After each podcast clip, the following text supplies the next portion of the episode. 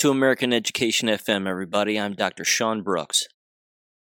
Well, ladies and gentlemen, things certainly seem to be heating up, do they not? This is absolutely incredible. This kind of stuff I just love. I just love it. These midterm election seasons have never been as hyped and as hyped up and, and chaotic as what's going on right now, I don't think. At least, not that I can remember, I should say. It's just wild. It's beyond wild. The Paul Pelosi stuff is absolutely hilarious.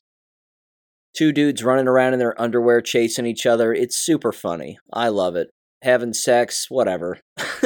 it's just too good. It's too good. And then the media cover ups and the constant media lies and all of it. It's beyond bizarre. Um, it's just incredible. It's incredible. So here's the deal. I've got a ton of education stuff to bring up. In fact, this is, I'm just going to get into it here. Yes, I have some audio to play, I have some jab related stuff, and then a few geopolitical things that uh, a lot of people might not be paying attention to, but I certainly want to bring them to your attention if you're unaware. And I'll do that a little bit later. Because again, distraction is the name of the game among a lot of these things. And uh, while the enemy is, you know, focusing on Paul Pelosi running around in his skivvies, there's certainly a few other things that are happening, and uh, they're occurring at the global level and even the state, local, and national level. So, let me bring this up right from the get go. This is incredible. And this continues to prove that the full blown panic regarding American education is in full gear. I mean, they're in fifth gear, pedal to the floor, they can't for the life of them figure out what's going on. It's crumbling in front of their eyes, and now all these numbskulls decided to get together and apparently talk about what they're doing and how they can improve K 12 education and the K 12 teacher shortage. I've read from this newspaper in the past. Uh, let me reintroduce it here. It is the Journal News. This is a Southwest Ohio Tri County newspaper filled with propaganda on a constant basis. And this is the lead story in Sunday's paper. It says, quote, under the sort of smaller title, Digging Deeper. Although they aren't digging deeper, and you're going to hear that they are not digging deeper on this particular subject, but the title is the following again, front page of the Journal News Leaders gather to address K 12 teacher shortage. And then it's a bit of a conference room, presentation room, apparently in the uh, Miami University's Voice of America Learning Center in Westchester Township. And let me read the caption under the title here. My apologies for the newspaper noise. A little homage to Rush Limbaugh there. It says the following quote, the first of a series of regional conference conferences Friday saw local and state school leaders focus on the growing shortage of teachers in K 12 schools. The gathering at Miami University's Voice of America Learning Center in Westchester Township drew dozens of participants, panel discussions, and a video message from Governor Mike DeWine, speaking on the critical nature of the dearth of classroom instructors. This is priceless. This is this is this is basically what the majority of this podcast was all about and what you've heard me talk about now for 2 years is that there is no way that you can do what you're doing in education on a constant basis, decade after decade, let alone the icing on the cake with the cherry on top of the last two years, and expect this business to survive because they were receiving again a video presentation from Governor Mike DeWine. You have my support. The, the teachers and the state matter. We have to do better for our kids. Government intervention is the only way. These numbskulls have no idea that it is they themselves that are responsible for the full blown collapse. Lest we forget, Mike DeWine, in the summer of 2021, was responsible for pushing a lottery system that would award individuals if their name was drawn out of a hat had they taken at least two shots of these COVID bioweapons and they would receive a million dollars as a reward. There were allegedly five or six winners of this. Mike DeWine is a murderer. End of story. He advocated for the death of the citizens of Ohio, as have everybody in this room who has taken the shots, pushed the masks, done all the degenerate things that exist in American education. Ladies and gentlemen, they all gathered in one place to talk about what on earth is going wrong. Can you believe this shit? The hubris of these people is astounding to me.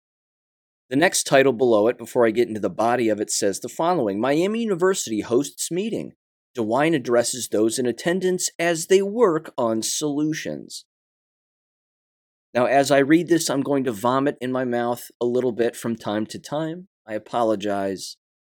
This is pr- it's priceless. It's absolutely priceless. It says the following quote Westchester Township, the first of a series of Ohio regional conferences Friday, saw local and state school leaders focus on the growing shortage of teachers in K 12 schools. Keep in mind, ladies and gentlemen, this has never happened ever in the history of schooling in Ohio. They've never gathered like this and panicked all at the same time.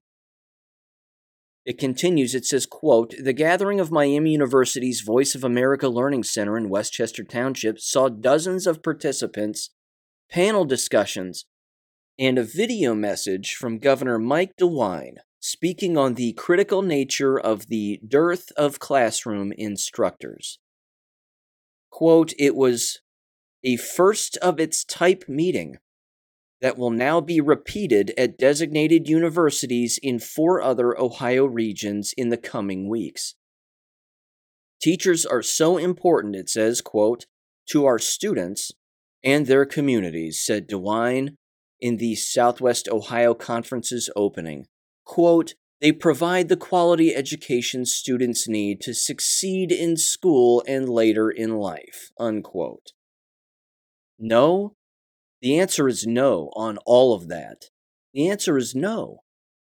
It continues, it says, quote, Ohio, like many other states, is facing a teacher shortage, he said, while thanking the Ohio Departments of Education and the state's Department of Higher Education for sponsoring the first time meeting. Quote, now is the time to think in innovative ways about how we can work together to assure that Ohio remains one of the best education systems in the country, unquote. Okay. First of all, I've got to get into that part of it already. In I mean right here lies the bigger problem. If you're consistently trying to fix something, that means it's always broken. And if you have the same kinds of people who are always behind the wheel of this thing that you call education, and it's always broken, and you invite those people into the same room who all agree, and you're asking all of them, What are you doing to improve this problem? You're asking the people who created the problem to fix the problem. And they don't think they created the problem and yet they're the only ones who have created the problem. It it uh, it defi- this this entire thing defies logic. You're inviting arsonists into a conference room to talk about what they can do to prevent arson. It's all they do. This is all they do. Their ideologies, their their sexual perversions, their criminality, their lack of morals, values, their interest in abusing children, covering up you know, covering up crimes, whatever it is. That's what all of these people agree on. And you're asking these people to improve the situation? It's impossible. It's absolutely impossible. Now, if I were to show up to one of these meetings and don't think the thought hasn't crossed my mind. I would be forced to stand up and just yell at all of them and tell them all that they are responsible for this problem. And how on earth do they themselves think they're going to fix it? It's unfixable. You can't fix this. They're going to throw money at it. They're going to say we need more programs. We need to increase special education certification because we have more of those students. Even though they don't, they just do it because it generates more revenue. The entire thing is so corrupt. You can't, you can't even, you can't. You just can't. You can't fix any of this. Not at all. God, this is awful. It continues, quote, According to the Dayton Daily News analysis of Ohio Department of Higher Education data performed in April, the percentage of people graduating from public Ohio colleges with education degrees declined from 9.63% to 6.36%. That's not good. Why don't people want to be teachers anymore? Hmm. Is it low pay? No. That's not it. Is it because it's the laughing stock of our nation and they teach lies and advocate for child abuse? Yes. yes, that's it. That's it. It says, quote, in the span, in that span, the number, excuse me, I have to change pages here oh, let me see here, blah, blah, blah. Okay, it says that that number of bachelor's degrees awarded across all fields rose from 38,493 to 49,963. But the number of education degrees went in the opposite direction, from about 3,700 per year through 2014 into a year after year decline that hit 3,180 in 2018. Oh, it's much lower than that now, I guarantee it. It says adding to the teacher shortage in recent years have been more K 12 instructors who are part of the baby boomer generation, reaching retirement age. Here you go. Here's the excuses bus backing up. Can you hear the beep noise? It's back it's backing up already here. They're already blaming the baby boomers as retiring as being the reason for a teacher shortage. You've never had a teacher shortage problem in the past. But now all of a sudden, a generation is retiring and now there's a teacher shortage. That doesn't make any sense. Being so foolish as to blame an entire generation who is retiring as the reason for a teacher shortage um, is I, I, I, I got nothing. I got nothing on it. It's low hanging fruit. What a poor excuse. It's just a poor excuse. Baby boomers are to blame. Well, you know, they're retiring and that's just the way that it is. How about you look at the beginning of the slide? At the top of the slide, which is teacher education, you have individuals not wanting to be teachers. That's the beginning of the slide. It's not what's going on at the end of the slide that matters per se. It's not the people who are retiring. That's not the biggest issue. Again, you've heard me bring it up a million times. People are leaving because of the lack of morals, values, and illegality that's being allowed to exist. That's also at the bottom of the slide. So when everybody's looking at the entire slide, including all the people screaming at the bottom of the slide, why would anybody want to get on that ride? No one wants to get on that ride. Uh, it says, quote, the trend was compounded by a spike in retirements where departing instructors cited the onset of the COVID 19 pandemic in March 2020, the historic upheaval to schools in 2021. It's not the only reason, but that was a big one. And who was responsible for all those lies and all that nonsense? American K 12 schools. It continues, it says dozens of area K 12 school officials were joined by leaders from Miami University, Xavier University, Cincinnati State Technical, and Community College, as well as local business executives as the state attempts to weave together a joint public education and private sector cooperative in tackling the problem. Ladies and gentlemen, corporate and government working together never works out for anybody. But again, these people aren't smart. They don't want to look in the mirror. They don't want to know that they're responsible for the complete collapse.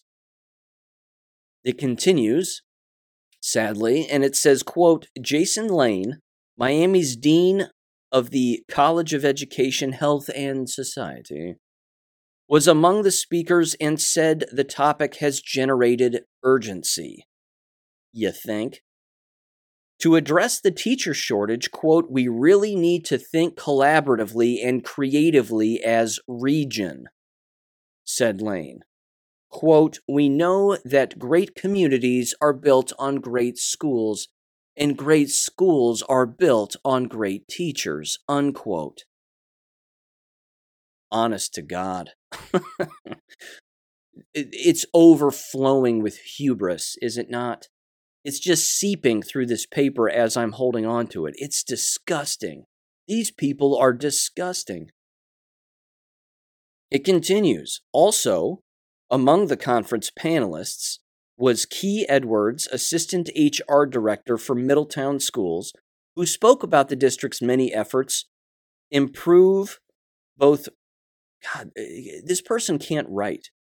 Efforts to improve both recruitment and retention of classroom instructors for its 6,300 students. Edwards said the gathering and the scale of the state and local effort was historical. Yes. Yes, it is historical because it's embarrassing. And you've backed yourself into a corner and you can't get out now. He said, quote, he decided to open up his mouth even more apparently. He said, quote, for the first time, we had higher education and K 12 education legislators and our State Department of Education all sitting in the same room to discuss the teacher shortage crisis. This was a significant first step because we had all the right people together, and now we can start moving to action. Unquote. Incorrect you don't have all the right people in the right room working together. You have all the wrong people in the same room agreeing on the same shit. That's a problem because when everybody's thinking alike, someone's not thinking. Again, again, it's it's so far gone, ladies and gentlemen, because the brainwashing is so bad. It's so bad that these people are still trying to pick up mercury with a fork and say they're going to get it, they're going to get it, they're going to get it. They're still trying to scoop it up, you know, they're going to get it. They just keep saying it over and over and over again. And as long as they keep saying it, they're going to keep believing it. Brick by brick, this entire system is going to collapse. Mark my words. Brick by brick.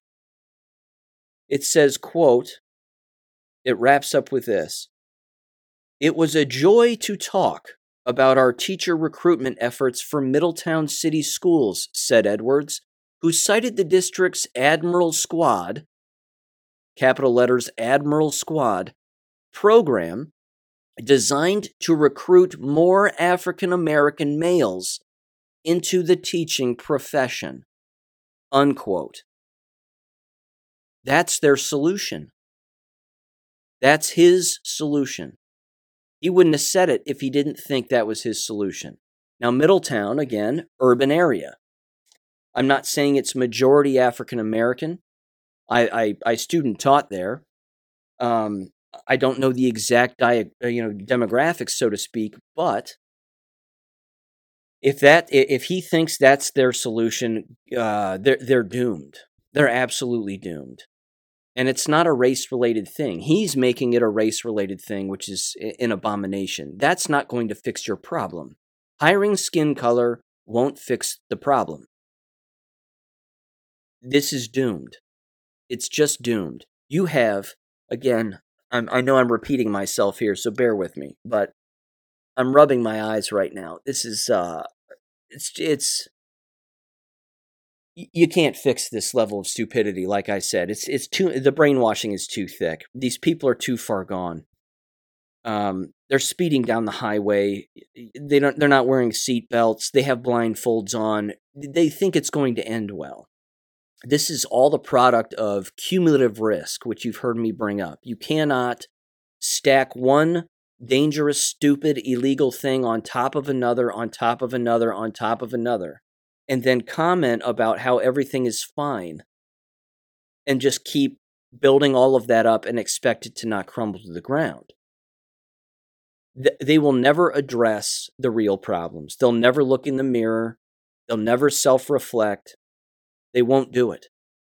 And they're jabbed.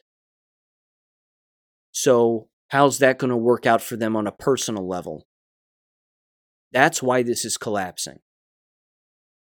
I, I, I really hope that you know the the listeners of this show and god bless each and every one of you for listening i hope you move this to people. I hope that you move this show around and you you just randomly send it. You know anonymously send it to some of these idiots cuz they have no idea. They have no idea. It's it's beautiful proof of the matrix. Again we don't live in the matrix. You listen to this show we're on the same wavelength you get it we live in the real world. And when you when only by the grace of God do we live in the real world the way that we do now. And thank God for it. But he's allowed us to see those that still live in the matrix and we can pick them out of a lineup of millions of people by the things they do, the things they say. Deep down, some of us have always known it that these kinds of meetings and these gatherings of these nitwits is never a good idea. Even Thomas Sowell wrote about it the kinds of people who love committees and the kinds of people that love to, as they said in the article, collaborate and work together. The people that love doing that kind of stuff are the people who love to create problems. They love it. They love meetings just for the sake of meetings because they are dependent on the existence of meetings. If they didn't have meetings, they would be like a fish out of water. What am I supposed to do? I, I don't know what I'm supposed to do as an individual. Am I supposed to think for myself? Well, how do you do that? Are you, am I supposed to self reflect and actually solve a problem? See, all they do is agree on a particular thing and then push that particular thing out. When that thing doesn't work, and it never does, they never reverse they never reverse their thinking on it. They never accept blame. They never will. That's why the profession is doomed. It's collapsing. And as you've heard me say again in this episode too, it will cease to exist. All of this will cease to exist. Because if you have, for the very first time in history, theoretically, American K 12 schools administrators, State Department of Education, and university teacher education programs and higher up faculty members within those programs all meeting in the same room, talking about the burnt toast that they've all created. And they all think they're going to solve it when they're all still burning the toast as they're trying to solve it. It's not going to work. It won't work but it's proving that it's collapsing. The very meeting itself is proof that it's collapsing. There's nothing that they can do to save it. I'm enjoying watching the collapse. I hope other people are too. My recommendation, as you've heard me say time and time again, is that because we are at war and you're watching the enemy lose and flounder about, do you want your children on this battlefield in this environment as it is collapsing? I don't think you do. You know, there there are numerous visual examples I could I could bring up. Um, there's the scene in the Batman movie, The Dark Knight Rises. If you've seen the movie, you know the scene that I'm talking about, where Bane the main bad guy in the movie has uh, whatever the the Gotham City football field. You know, he it, it it all explodes, but it doesn't explode at once. It's this it's this collapse of the football field with explosions underneath the ground from the end, from one end zone to the other. It's this gradual domino of just the ground is is falling out from underneath the players' feet. See, we're sitting in the stands and we're watching this happen. But all of these nitwits who are in this meeting are on the field. The difference with us and them is not only do we have a better perspective and we're not in harm's way, but before we showed up to the game, we knew that it was going to collapse. So we're just there for the collapse. We're not there because we think someone's going to win the game or the game is going to end a particular way with a score. Nope. The whole thing is collapsing. But the people who are on the field still playing the game don't get it. My point is is you don't want your children on that field because it's collapsing. And there isn't a damn thing anybody can do to stop this collapse. Nothing. This is full blown panic. Four meetings across four sections of the state of Ohio about the teacher shortage. And of course, what's happening all across the state and all across the nation is you have school levies that are on the ballot here in the next week, where they're going to try to tax all the property owners that live in that area to fix their problem. And a lot of these levies are permanent, like the one where I live. It blows me away. I think it's fascinating. What a time to be alive. What a time to be alive. Isn't it amazing? It's just amazing. Okay, incredible. It's incredible. Shifting gears slightly, although, again, same highway, same road. Um, I don't know if I brought this up earlier or not. I think I did. Yeah, I think I brought it up in a previous episode. I, I did actually. Um, my banner, my vote no on the levy banner here in town, of course, was vandalized uh, just a few doors down from the district office, and now I've placed it in a cornfield, which is empty of corn, of course, or else you couldn't see the sign. But uh, now it's facing the middle school.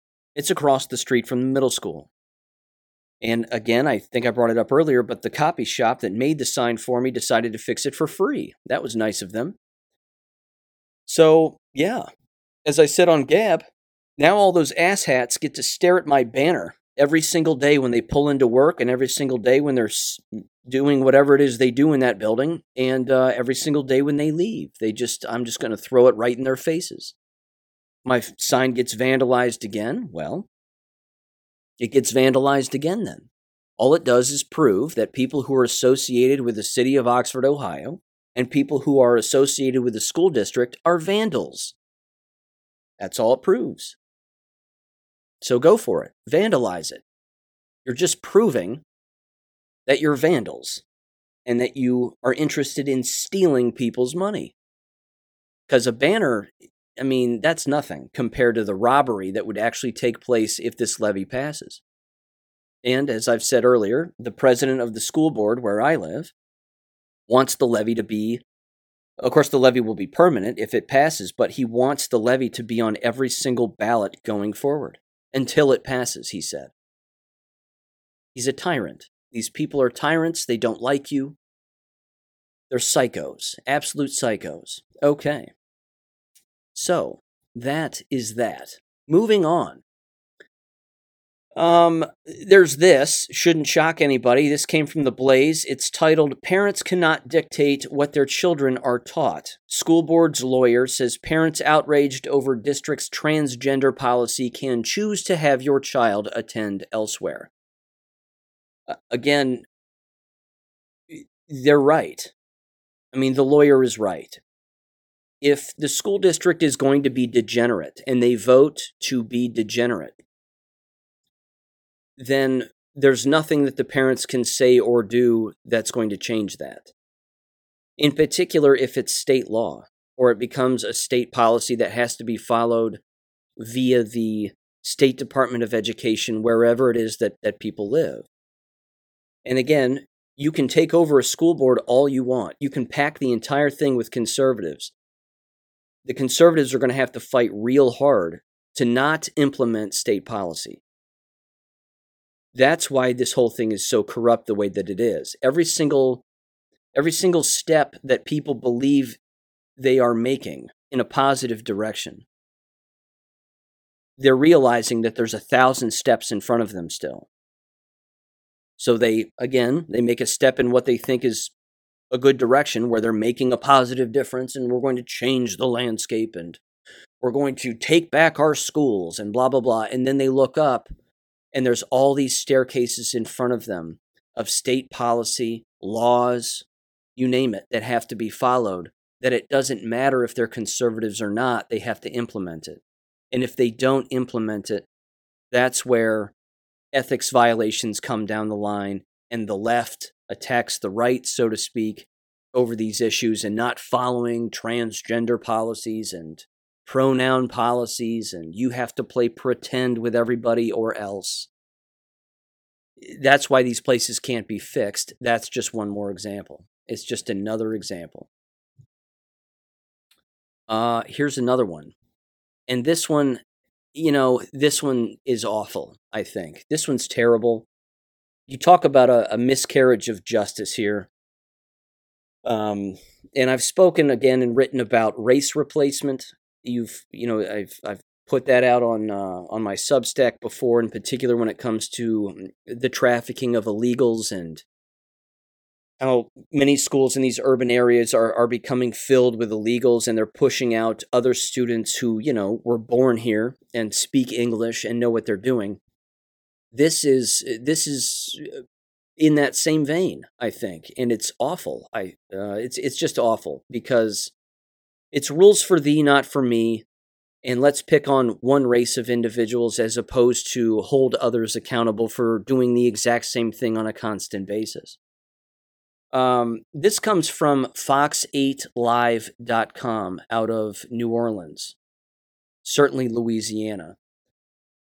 It is titled Two Terrebonne Students, if I'm saying that right, Terrebonne could be, students facing hate crime charges after repeatedly saying N word in video. Quote, It's disgusting, it's terrible, says Lieutenant Travis Thoreau with Houma Police, if I'm saying that right. That's absolutely not something that this police department nor this town condones. First of all, it's freedom of speech. Second of all, well, I should say this. It, number one, it's freedom of speech, period. Second of all, I'm not bigoted because, bigoted or racist, quote unquote, because I just said that. That's a fact.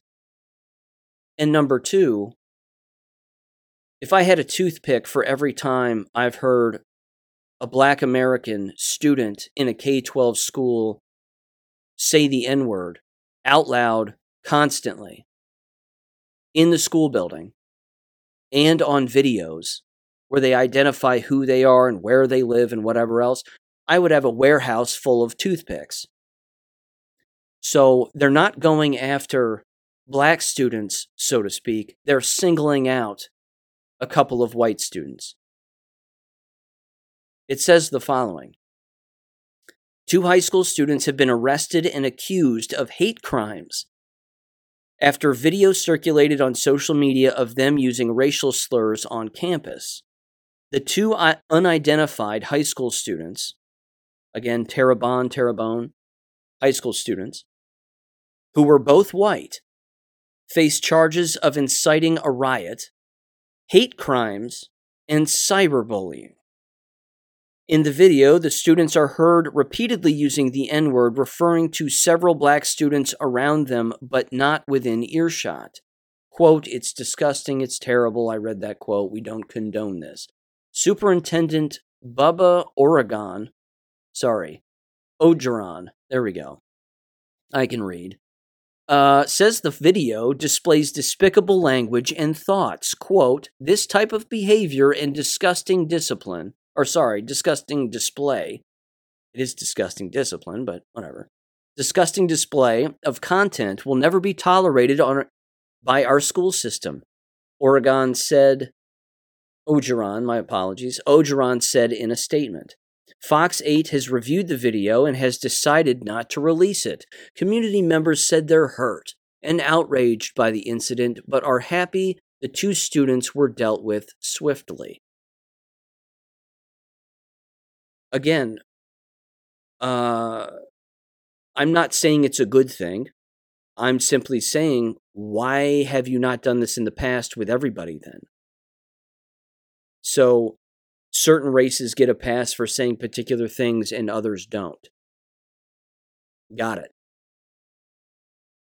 See, freedom of speech, ladies and gentlemen, is for everybody. It's for everybody.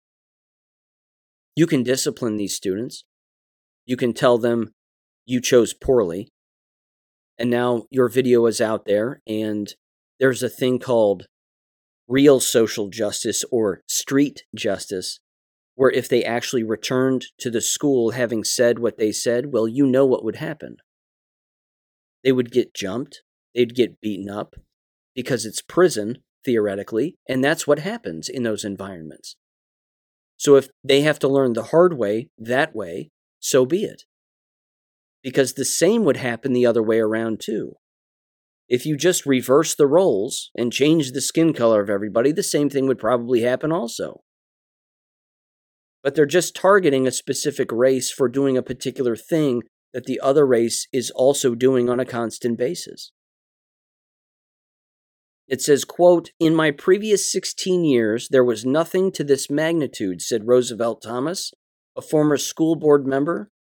Quote, I thought those days and times were gone. But evidently, you have some people who still seem to have a different impression of people and want to call them different names. Now, wait a minute. I'm not condoning the name calling. What I am saying is when you say it, it's okay. And when others who happen to be black say it, it's okay. It's this is embarrassing. Um, it continues here. It says, quote, they said they hope this will serve as a wake up call and facilitate more conversation in the community about the history of that slur and why the word should not be used. Okay, great. Now, discipline everybody with a hate crime, including black students who say it. That's all. Discipline them too. Charge them with a hate crime. It says, quote, the word is being trivialized again, said Wanda Ruffin Triggs, a child advocate who is also a candidate for school board. There you go. They're using it as a political issue. The end. Unbelievable. Throwing two students under the bus to bolster themselves up for politics and a political position. This person said, quote, I think that parents of all cultures, mine included, need to talk with their children about the impact of this word the background, the history of this word, and why we don't want it used. Then why do you yourself use it? Which you probably have with regularity. Why is it in all those songs you sing? Why is it in all those movies you watch? See, see the hypocrisy here? Uh, it says the Houma police say the investigation is ongoing, and ultimately it will end up. I'm sorry. Ultimately, it will be up to the district's attorney office to accept or reject the charges.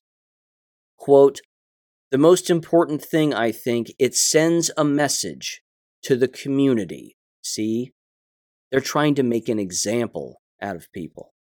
Don't say these words, or you'll be prosecuted for a hate crime and inciting riots. You have got to be kidding me. From the school standpoint, that it won't be tolerated, and from law enforcement, that it won't be tolerated, also said Jerome Boykin, president of the Terrebonne Parish chapter of the NAACP. The NAACP is involved now this is a bigger story, I think, than than um, than what people are certainly reporting. I haven't heard this discussed much anywhere else. Uh, this is not good. I mean, it's not good.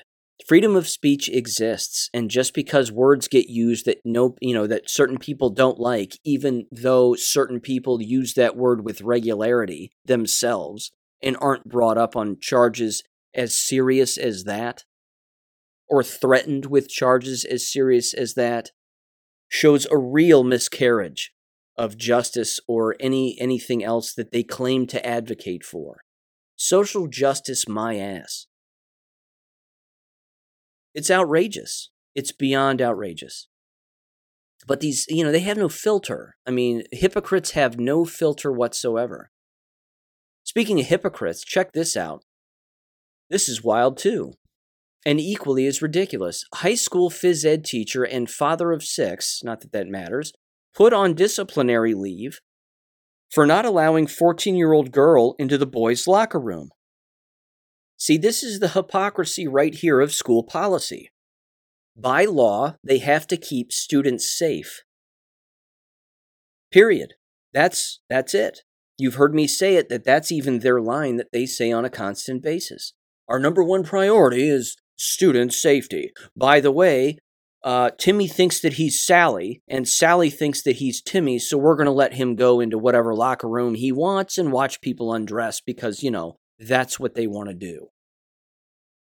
This phys ed teacher stood up against this, gets cut loose because he's trying to keep students safe. But what about the transgender kids, Sean? They need to feel safe too, do they? They need a lobotomy, is what they need, and a straitjacket, because they're not well. But when the school district condones that behavior, more proof that the entire business is collapsing. It can't be fixed. These people are mentally too far gone. It says the following here Cody Hiller is a physical education teacher at a high school in southern Illinois, north of Marion. Last week, he was suspended for refusing to follow orders and allow a girl to change clothes in the boys' locker room. Last week, Mr. Cody Hiller, a physical education teacher for 14 years at West Frankfort High School in Illinois, refused to follow orders and let a girl into the boys' locker room. Mr. Hiller was removed and put on disciplinary leave. Then it says this it says, This letter from a parent at, a, at the school was sent to Sharona Bishop at Frank Speech. She shared this with the Gateway Pundit earlier today. It says, quote, On Monday, the girl was sent into the boys' locker room without any warning to the boys. Joseph, a student, saw her and left the area saying, I'm not changing with a girl in here, it's not right. I spoke with the school and the superintendent's office, and they said there is nothing they can do. Today, he went into the locker room, and the girl was in was in there.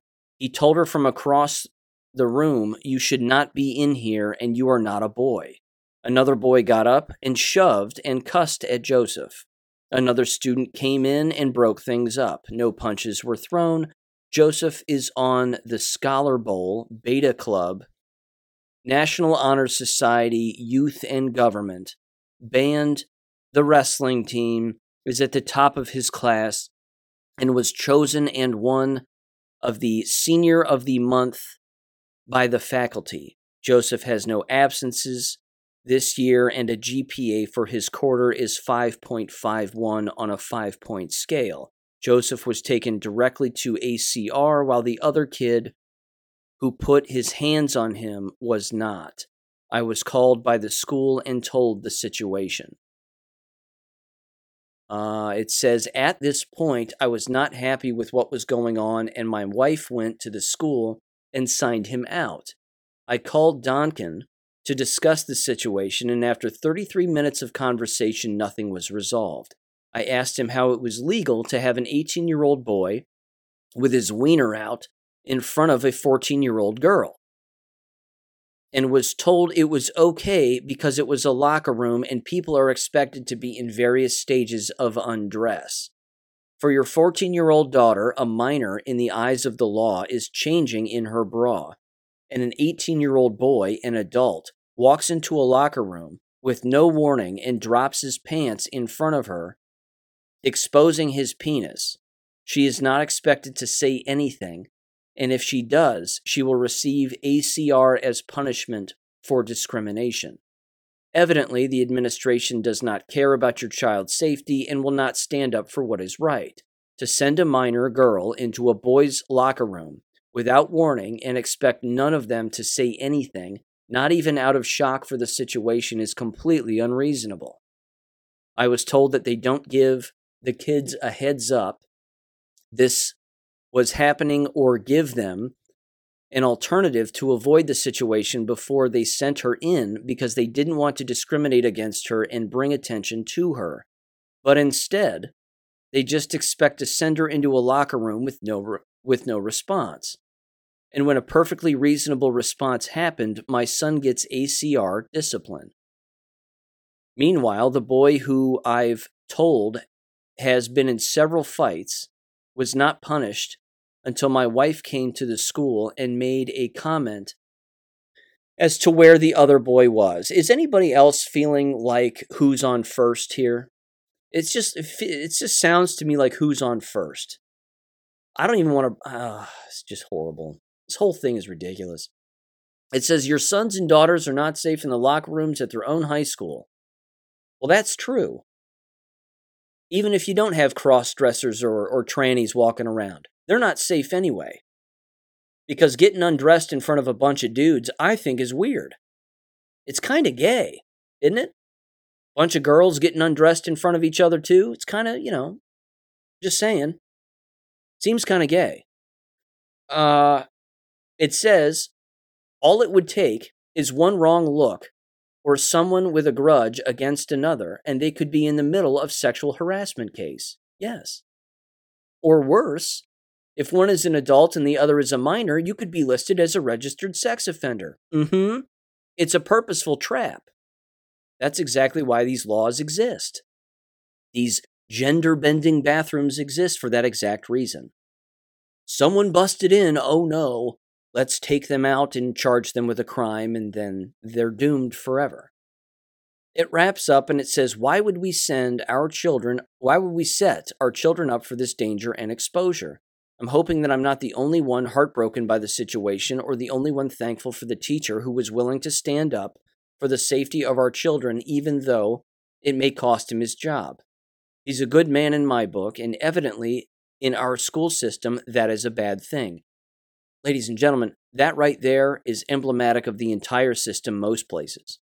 If you're a good person in the public's view, in particular among parents who send their children to these environments, then those who typically run these school systems, typically speaking, are not going to view you in the exact same positive light.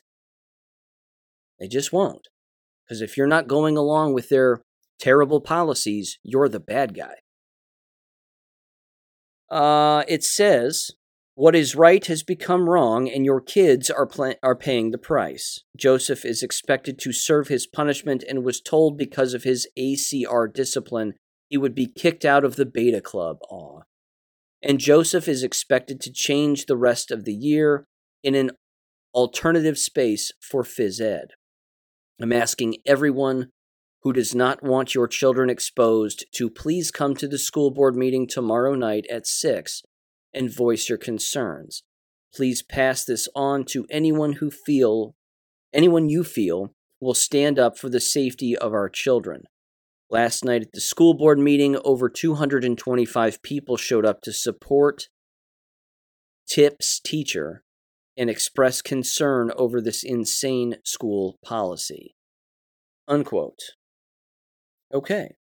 Does anybody actually believe this environment can be saved? See all these parents showing up to support this teacher. How about all those parents just pull their students out? You want to send a message?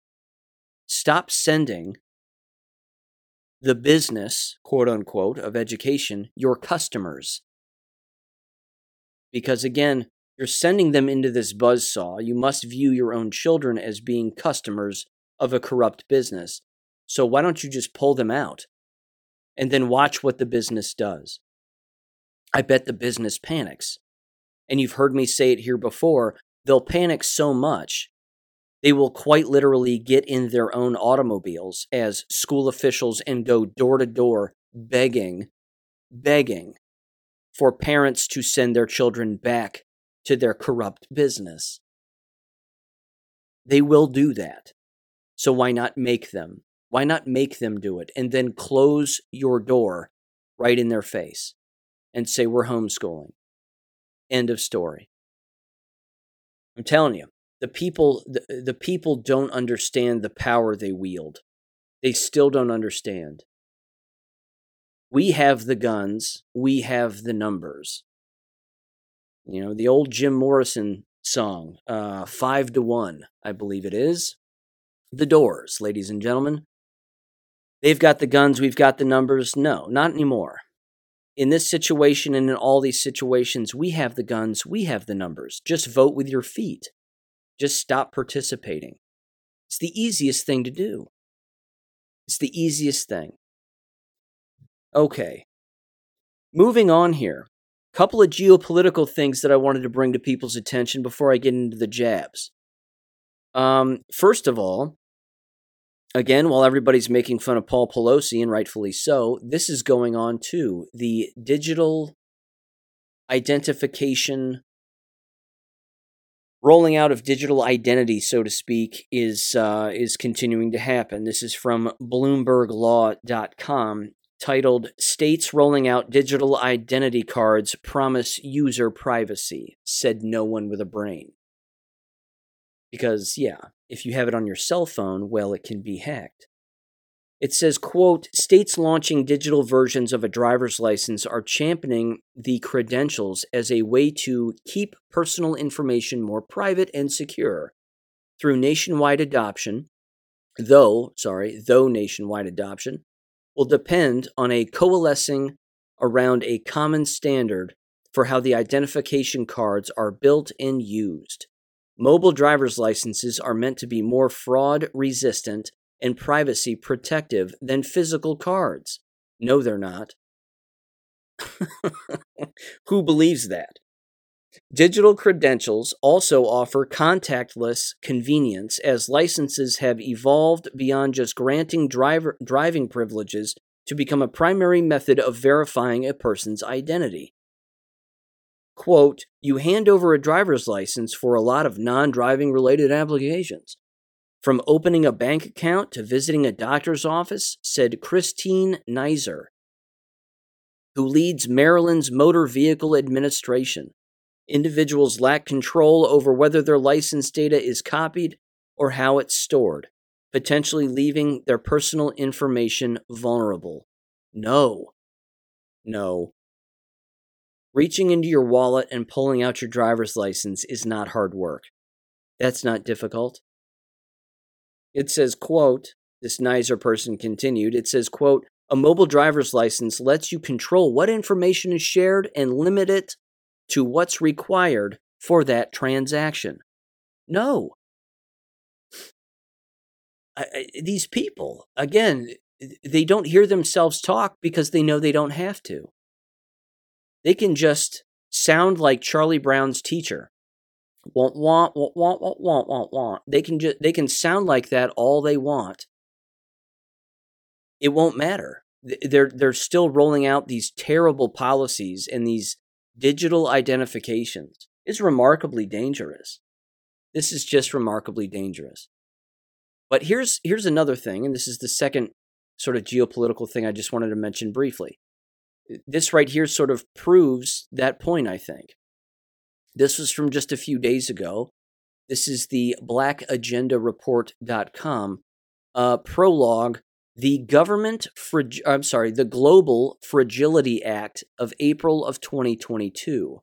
It says the U.S. is ushering in a new foreign policy doctrine through the Global Fragility Act.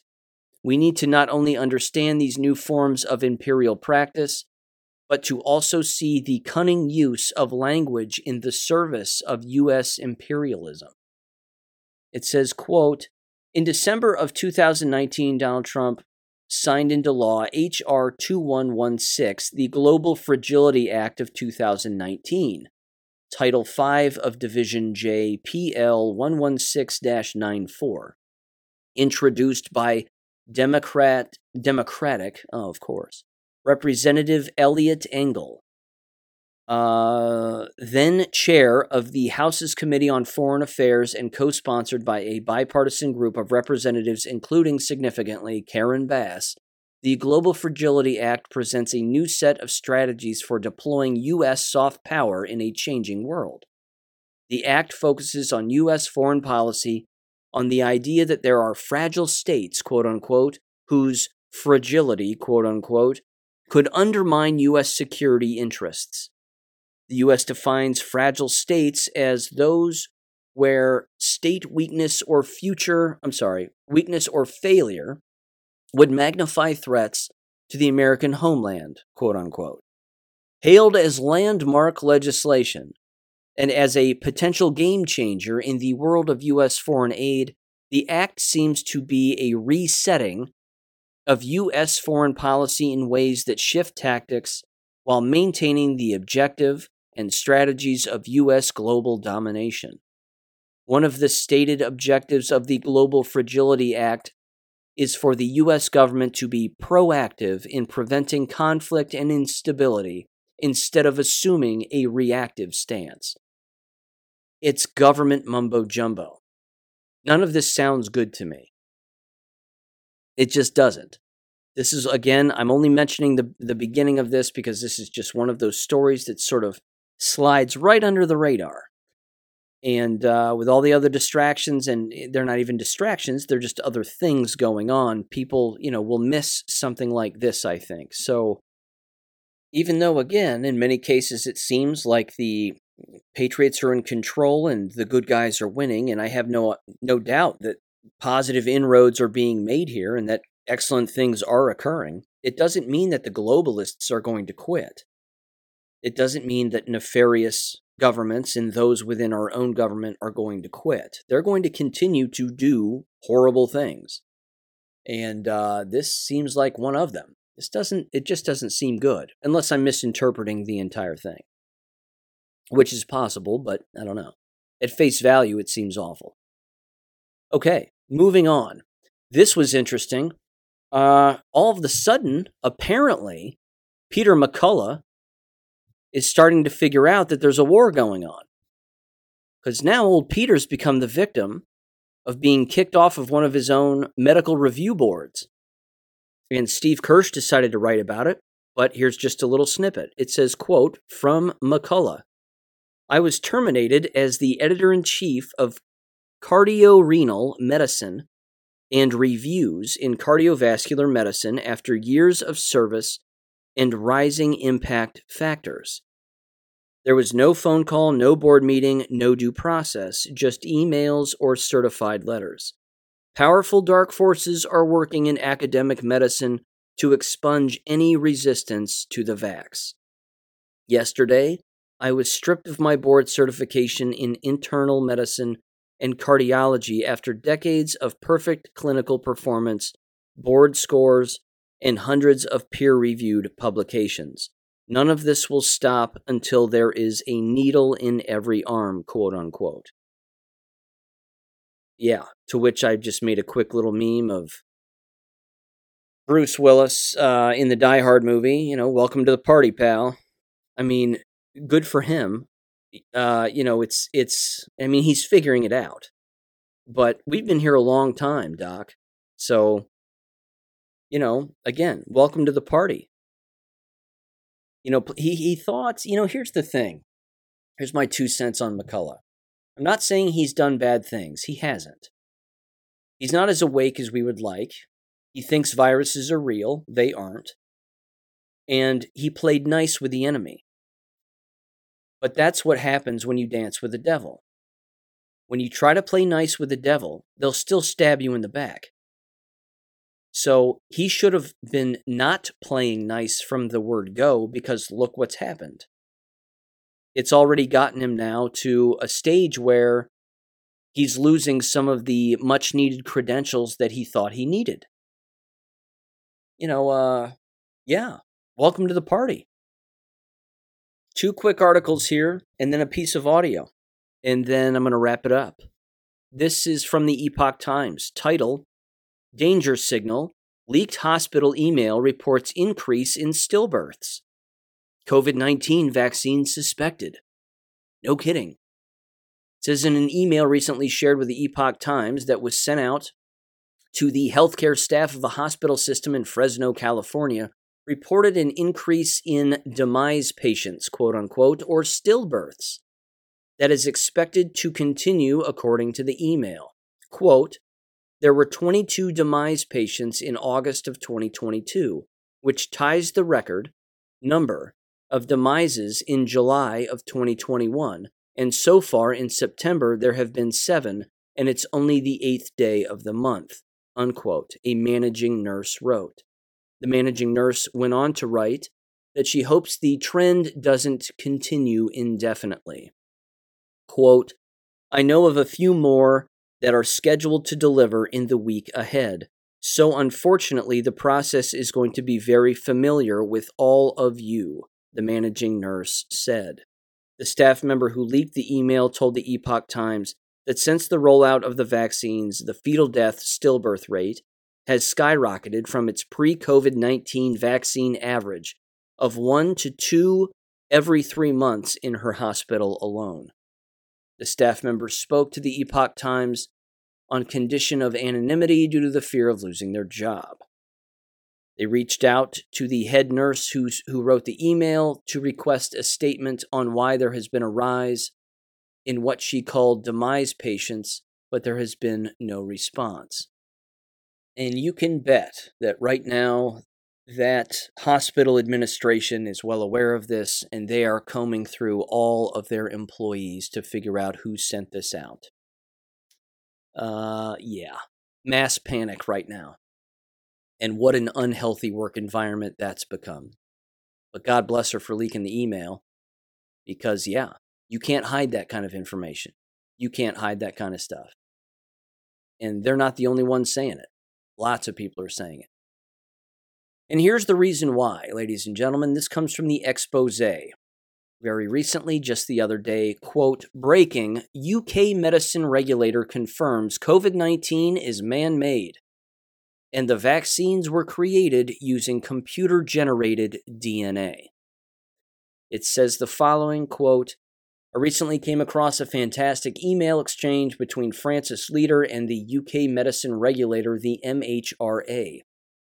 In this exchange, the MHRA admits that as regards the COVID 19 vaccines, quote, number one, the DNA template used does not come directly from an isolated virus from an infected person, and two, the DNA template, severe acute respiratory syndrome coronavirus 2, GenBank 908947.3, was generated via a combination of gene synthesis and recombinant DNA technology.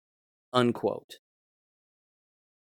Because viruses aren't real, and it's just people behind closed doors generating poison. See, when people say, you know, if you were to confront somebody with, with the facts, okay, let's start off a, a, just a very quick general conversation about this. If you were trying to wake somebody up as to what's going on, if you were to look at them and say, first of all, COVID 19 does not stand for coronavirus disease, whatever else, which it doesn't. You could go down that route, you know, that, that road if you wanted to, but staying away from that for just a second. If you said viruses aren't real and COVID's not real, which it isn't, and they aren't, the person would look back at you and say, well, then why are people getting sick? What caused people to get sick in the first place? Because people were saying it was like the flu, and some people were saying, well, it was worse than the flu, and then other people are saying, well, they died from it. First of all, if people died from it, they most likely died, not because it wasn't man made and then crammed into syringes, and then people took them either overseas or here in the United States and then commingled around one another. But because they were murdered by the hospital policy and the hospital procedures that were in place. So I mean that's that's one avenue you could take. Where I would start is I would simply say COVID doesn't exist because it was a poison that was put into syringes that people took. much like flu shots. Could have even been in the last round of flu shots back in 2020, or even 2019, rather. And people took them. And then what do they do? They get on airplanes. Even if they didn't take the shots, they still get on airplanes and they travel and they're in close quarters. And then the shedding takes place, the electromagnetism takes place. That's how people become diseased from being around people whose immune systems are disrupted. And then someone will say, well, well, those people got sick then and, and some of them died. And then, of course, you would say, yes, they died because of the hospital policy. We're not saying that the poison that was created initially that made people sick wasn't deadly. It certainly it was or could have been. But if individuals were healthy human beings to begin with, they'd have been just fine. Wouldn't have been a problem. Then you bring up the shots, the current shots, the bioweapon shots that people are taking you bring up that subject and you say, well, they're not working, are they? And they themselves are actually killing the people who take them. Which reminds me, because I want to mention this just very briefly before I play this audio. A 17, 18 year old uh, high school student who was a, um, a cheerleader, apparently, again, fell asleep, didn't wake up the next morning. Pulmonary embolism, dead just like that. The parents are baffled. Parents are baffled. In fact, the parents have asked individuals to donate to the Pulmonary Embolism Research Association or something along those lines. Pulmonary embolisms are rare, but they strike all kinds of people. Do these parents not know what killed their daughter? That it was the shots? that that's why she's dead? Because apparently they don't know. They're blaming pulmonary embolisms. That doesn't happen. That doesn't happen to healthy, athletic teenagers. It can happen to overweight individuals, but this was not an overweight individual. This was a very healthy young female. But again, the cognitive dissonance and the disconnect from reality is it's just, it is baffling. That's the baffling part.